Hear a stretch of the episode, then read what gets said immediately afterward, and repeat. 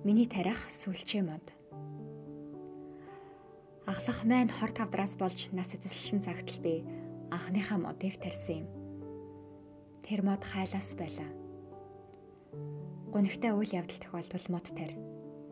Жаргалтай үйл явдал тохиолдвол бас л мод тарь. Төрсөн өдрөөрөө мод тарь. Кен улсын ногоон бүсийн хөдөлгөөний санаачлагч Вангари Мата шиг л мод тарьж бүгдийг тэмдэглэл Учир нь та бид хоёрын хэн ч энэ хорвоод үлдэхгүй. Тарсан модал үлдэнэ гэдэг. Ахрах маань оюутан байхад намайг цагийн ажилд авсан анхны хүн байсан. Түүнийг дагаж гүйсээр Вашингтоны их сургуулийн номын санг дотор гаднаггүй мэддэг болсон юм. Оюутан байхад тэр хүн намайг ургуулах гэж зөндөөл усалж авсан. Одоо ахлах маань байхгүйж түүний мод дахиад 200 жил ургана. Түүнийг нь харин би услах болно мод тарих хэрэгтэй. Хэн нэгэн хүн мод тарьсан учраас л өнөөдөр бид суух сүдэртэй байгаа юм гэдэг. Хэн нэгэн арчлалын төлөө зогссон учраас л өнөөдөр бид арчилсан нийгэмд амьдарч байгаа юм хэмээн маргадаг шиг. Гэхдээ үгүй юм. Одоо би энэ үгийг шууд утгаар нь хэлж байна. Сүдэрт нь суух хэн нэгэн ирээдүйд байх эсхийг мэдэхгүйгээр мод тарих хэрэгтэй. Маргааш дэлхий сүрэх байсан ч өнөөдөр мод тарих хэрэгтэй Хэрвээ дэлхийг сүрүүлэхгүй төлөө эсвэл өөр хүүхдүүдээ бодоод мод тарина гэвэл бас л хариу нэхэж ашиг харсан хэрэг болчихно шүү дээ.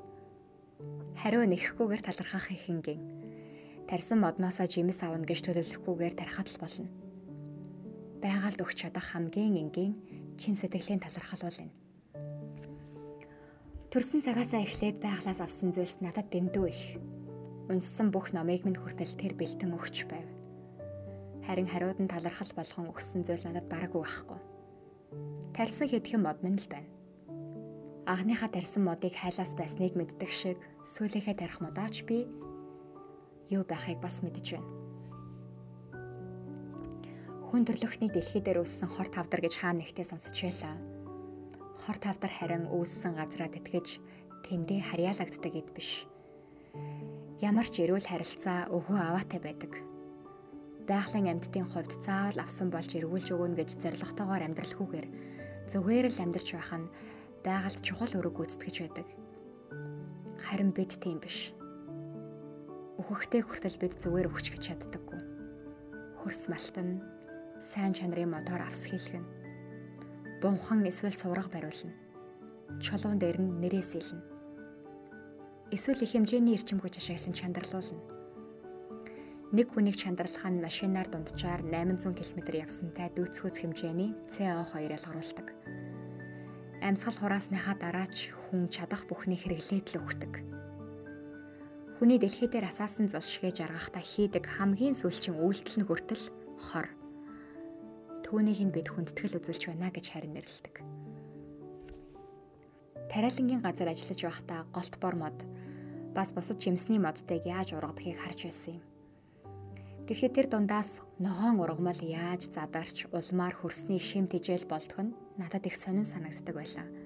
Бид хэрэггүй болсон ногоог ногоон талбайгаас түүж ирээд модны холтостой хольж нэг газар овоолно. Удалгүй тэр газар хаанаас гараад ирсэн юм бүү мэд задлагч бактериуд үргээг үздэгэж бидний ногоон овоо гаднаас нь гараад явхад дотор нь дулаахан байгаа нь мэдэгдэхүүц халдаг байлаа. Халууны шилээр үзвэл ногоон овоо 60 градустай болсон байна. Тэр үед гараа дотор нь хийвэл арьсаа төлөх юм байна да гэх бодол төрнө. Овоолго төд удалгүй бор өнгөтэй болж хэдхэн сарын дотор л чихэр шиг сайхан үнэр ногооны талбайгаар ханхалдаг байлаа. Ногоог ингэж ялгалгүй хог болгож хаяад бүтэн сар болговол түүнээс илжирч муутсан үнэр л ханхална. Түүнээс метаны хий ялгарна. Харин байгальдаа эргэж ичиж байгаа ургамал хизээч тэгдэггүй. Тэд яг л амттай чихэр шиг үнэрсдэг байсан юм. Тэгээд бор хөрс болсон ногоогоо ногоон талбай дээр бордоо болгон ашигладаг байлаа.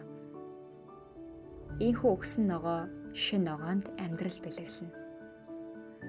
Ер нь хүсний ногооч гэлтгүү амьд организм бүхэн эргээд хөрс болж болно. Амьтны арьс, өвс, яс гэдэл цаг хугацаа хангалттай өнгөрөх юм бол амьд биетээс хилтерхийч үлдэлгүй хар хөрс болдог ч юмтай Харин ингэжл ор мөргөө алга болохыг хүн төвчж чаддгүй сонин.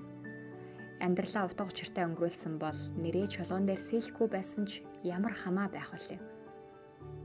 Харин би өөхөхдөө хөөхөн голт бор мод болох болно.